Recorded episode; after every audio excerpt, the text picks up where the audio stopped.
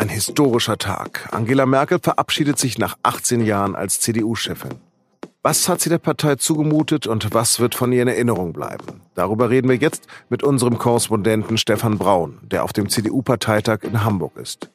Sie hören auf den Punkt den Nachrichtenpodcast der Süddeutschen Zeitung. Heute ist Freitag, der 7. Dezember und mein Name ist Lars Langenau. Nur zur Sache. Damit fing es an. Typisch Merkel. Sache knochentrocken. Ein bisschen traurig ist es dann ja schon. Eine Ära geht zu Ende. Angela Merkel tritt als CDU-Chefin ab, vor 1001 Delegierten in Hamburg. Nach 72 Wahlkämpfen seit dem Jahr 2000 und einem Vermächtnis, das auch das Motto dieses Parteitages ist. Zusammenführen und zusammenführen. In ihrer Zeit als Parteichefin wird die Wehrpflicht ausgesetzt, der Ausstieg aus der Atomkraft wird beschlossen und 2015 nimmt Deutschland Hunderttausende Flüchtlinge auf. Sie hat ihrer Partei viel zugemutet, aber sie hat sie auch deutlich modernisiert. Jetzt, sagt sie, stehe man abermals vor gewaltigen Herausforderungen, auch mit der AfD, einer Partei rechts von der CDU. Doch die wahre Schicksalsstunde der Union, sagt sie, haben wir vor 18 Jahren erlebt, nachdem die Partei mit dem Spendenskandal von Helmut Kohl nicht nur moralisch am Boden lag. Merkel, das ist ihr bleibender Verdienst, hat die CDU wieder aufgerichtet und sie wieder an die Macht geführt. Seit 13 Jahren stellt sie nun abermals den Bundeskanzler. Sie spricht von Stolz, aber auch von Demut. Ich wurde nicht als Kanzlerin geboren und auch nicht als Parteivorsitzende. Wahrlich nicht. Es war mir eine große Freude. Es war mir eine Ehre. Herzlichen Dank. So endet ihre letzte halbstündige, sehr uneitle Rede als Parteichefin. Die Delegierten danken ihr mit zehn Minuten Applaus. Ich bin jetzt mit Stefan Braun verbunden. Der SZ-Parlamentskorrespondent ist gerade auf dem Parteitag in Hamburg. Herr Braun, wie zelebrierte Merkel diese Stunde ihres Abschieds? Sie hat es eigentlich äh, sehr, sehr persönlich gemacht, unerwartet persönlich. Man kennt es von ihr ja gar nicht.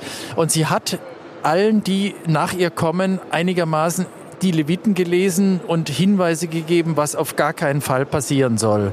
Das heißt, zum einen, sie hat an einer Stelle gesagt, wir grenzen uns ab, aber wir grenzen niemals aus. Wir streiten, aber wir hetzen nie gegen andere. Also es war fast so was wie ein, ein, ein Wertekanon, den sie ihrer Partei mit auf den Weg gegeben hat. Lassen Sie uns aber nochmal zurückschauen.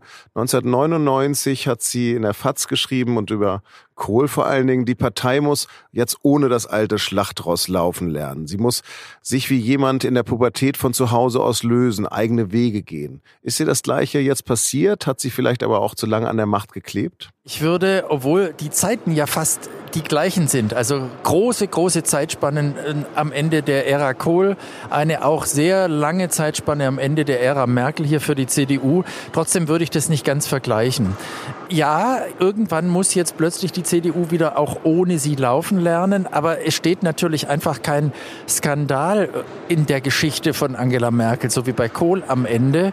Eine vielleicht sehr, sehr dramatische, vielleicht die nachhaltigste Veränderung der CDU ist ja, dass da über viele Jahre eine sehr unprätentiöse, sehr uneitle in den entscheidenden Sekunden eher menschlich reagierende Kanzlerin und CDU-Vorsitzende gewesen ist. Und das ist möglicherweise das, was sie ihrer CDU am stärksten mitgegeben hat. Sie beobachten Merkel seit mehr als zwei Jahrzehnten. Können Sie überhaupt zwischen ihr als Kanzlerin und als Parteichefin unterscheiden? Ja, äh, das ist nicht so einfach auf den ersten Blick, aber tatsächlich doch, das kann man. Und zwar gibt es doch einen zentralen Unterschied. Die Partei war trotzdem oft Last in dem, was sie für richtig gehalten hat bei den Veränderungen in der Gesellschaft. Das war immer Mühsal und es war sehr, sehr oft so, dass sie um die Unterstützung ihrer Partei kämpfen musste. Die Kanzlerin ist viel, viel internationaler unterwegs. Die ist etwas weniger im Klein-Klein der Innenpolitik. Und man hat in den letzten Jahren schon beobachten können, dass das eine sie sehr viel mehr beschäftigt und das andere ihr mehr und mehr zur Last geworden ist. Insoweit, ja, es gibt einen Unterschied. Was waren denn die größten Zumutungen für die Union? Naja, sagen wir mal formal gesprochen, war natürlich eine große Zumutung der Ausstieg oder der, die, der Ausstieg aus der Kernenergie nach Fukushima. Eine große Zumutung war vielleicht die Aussetzung der Wehrpflicht oder auch eine Modernisierung quasi der Bildungs- und Familienpolitik. Aber das eigentliche, was glaube ich, auch der CDU zur Last geworden ist, war, dass natürlich über die Jahre ein Mechanismus äh, entstanden ist, in dem Merkel nicht mehr so wie am Anfang ihrer Amtszeit als CDU-Vorsitzende mit Leidenschaft in Debatten geht und dann entscheidet, sondern dass sie halt eher in kleiner Entscheidung spontan oder sehr schnell entscheidet und das hinterher der Partei erklärt. Diese Reihenfolge ist auf Dauer für eine Partei schwierig. Deswegen ist es auch nicht verwunderlich, dass sowohl Friedrich Merz als auch Annegret Kamp-Karrenbauer ja bei den Regionalkonferenzen kein Thema so sehr angesprochen haben wie diese Reihenfolge muss sich wieder ändern. Wie wird das stehen mit der Flüchtlingspolitik? Da ist ja die CDU im Grunde genommen eigentlich ja ihrem postulierten christlichen Menschenbild gerecht geworden. Aber es gab auch wahnsinnig viel Kritik bis heute. Ja, das stimmt. Und ich glaube, ähm, die Flüchtlingspolitik hängt der Union und der CDU nach wie vor sehr in den Klamotten. Das Erklären dessen, was man mit dem Wir schaffen das wirklich gemeint hat, das hat vielen Leuten gefehlt. Und deswegen glaube ich eigentlich, dass schon, wenn, sagen wir mal, die Reizfigur Merkel nicht mehr an der CDU, am CDU-Vorsitz ist, sich vieles für die CDU entspannen könnte, wenn sie sich darauf verständigt, was sagen wir denen, die zu uns kommen, was verlangen wir denen wirklich ab. Bis heute ist das nur teilweise ausgesprochen. Hat sie die AfD erst groß gemacht? Ich glaube, äh, in dieser Verkürzung ist das falsch. Also die Migrationssituation war so dramatisch, da hätte egal wer Kanzler sein können. Erstmal hätte man wahrscheinlich Österreich geholfen, so war ja die erste Entscheidung.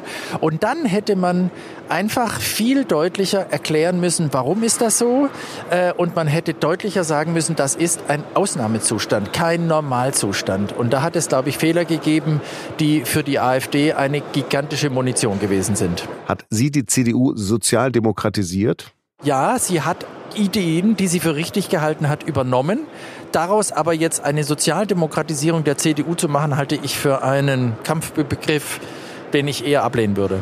An was wird man sich in Jahrzehnten ja. noch in der CDU an Sie erinnern? Ich glaube, so verrückt es klingt, man wird sich auf alle Fälle daran erinnern, wie besonders es gewesen ist, dass die erste Frau die CDU geführt hat.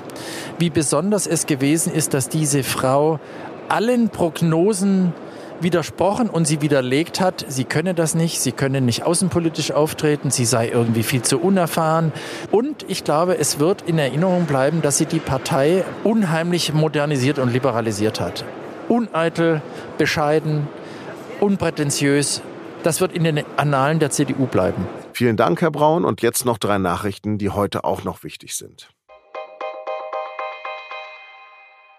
Frankreichs Präsident Emmanuel Macron will sich Anfang kommender Woche zur Krise rund um die Gelbwesten-Protesten äußern. Am Samstag sind weitere Proteste geplant. Und davor will er kein neues Öl ins Feuer gießen, sagen Regierungsmitglieder. Am Wochenende wird das Zentrum von Paris einer belagerten Stadt gleichen. Eiffelturm, Louvre und Metrostation werden geschlossen, tausende Sicherheitskräfte sind im Einsatz. Die Regierung fürchtet ein bisher nicht gekanntes Ausmaß an Gewalt, wenn erneut gegen seine Wirtschaftspolitik demonstriert wird. Der chinesische Staat kontrolliert und überwacht seine Bürger seit einigen Jahren immer stärker. Bundespräsident Frank-Walter Steinmeier ist gerade in China.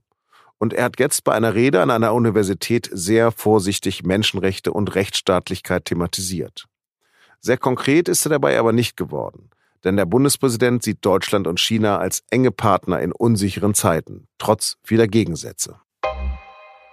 Immer mehr Deutsche haben anscheinend ein Bedürfnis danach, sich mit einer Waffe wehren zu können.